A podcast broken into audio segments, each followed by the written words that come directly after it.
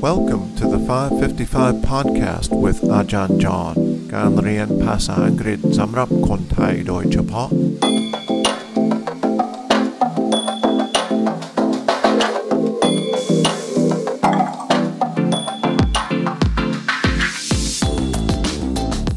สวัสดีครับ ต้อนรับเข้าสู่ 555 podcast วันนี้วันที่ 3 ที่เราคุยเรื่อง การปราศัยของ Frederick Douglass นะครับ วันอังคารกับวันพุธ เราฟังคำที่ Frederick Douglass กล่าวในวันนั้นเกือบ170ปีก่อนนะครับ วันนี้เราจะฟังคลิปเสียง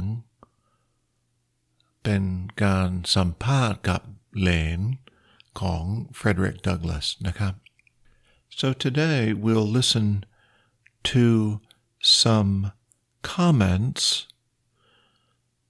from the great great great grandchildren or great great great great grandchildren of Frederick Douglass. It's kind of a long clip, but a little easier than yesterday's. Let's listen.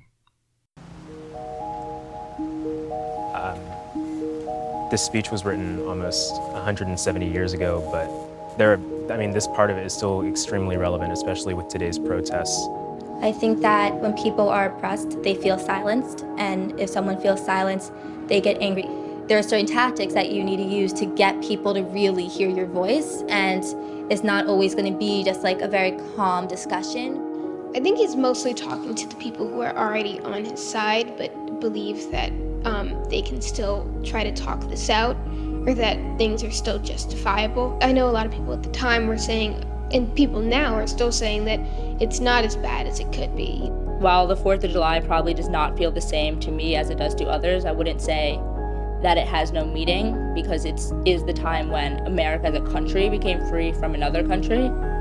Um, but I would say that it's not the time in which I gained my freedom.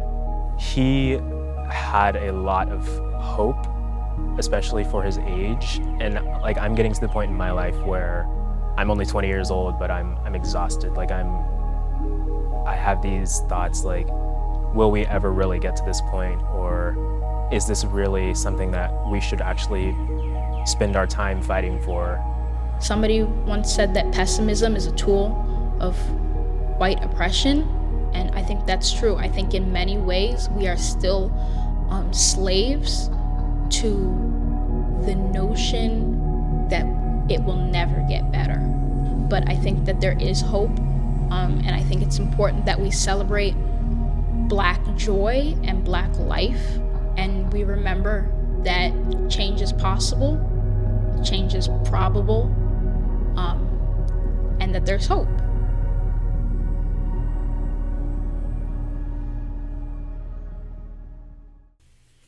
เป็นยังไงครับ วันนี้ฟังยากไหมครับ Since this was a long clip, let me go ahead and read what was said. This speech was written almost 170 years ago, but there are, I mean, this part of it is still extremely relevant, especially with today's protests.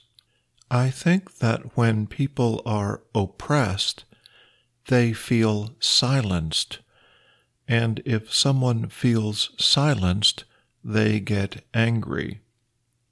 There are certain tactics you need to use to get people to really hear your voice. And it's not always gonna be just like a very calm discussion. I think he's mostly talking to the people who are already on his side, but believe that um, they can try to talk this out or that things are still justifiable. I know a lot of people at the time were saying, and people now are still saying, well, it's not as bad as it could be. While the 4th of July probably doesn't feel the same to me as it does to others, I wouldn't say that it has no meaning because it is the time that America as a country became free from another country. Um, but I would say that it's not the time in which I gained my freedom.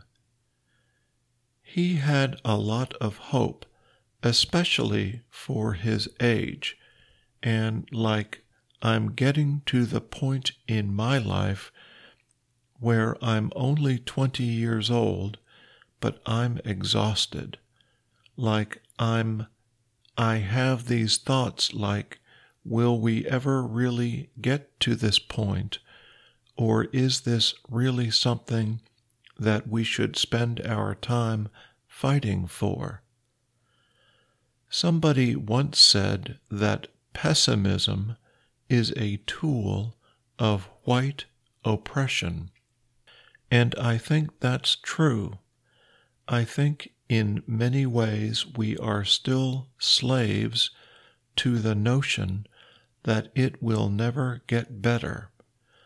But I think that there is hope, and I think it's important that we celebrate Black joy and Black life, and we remember that change is possible, change is probable, and that there's hope.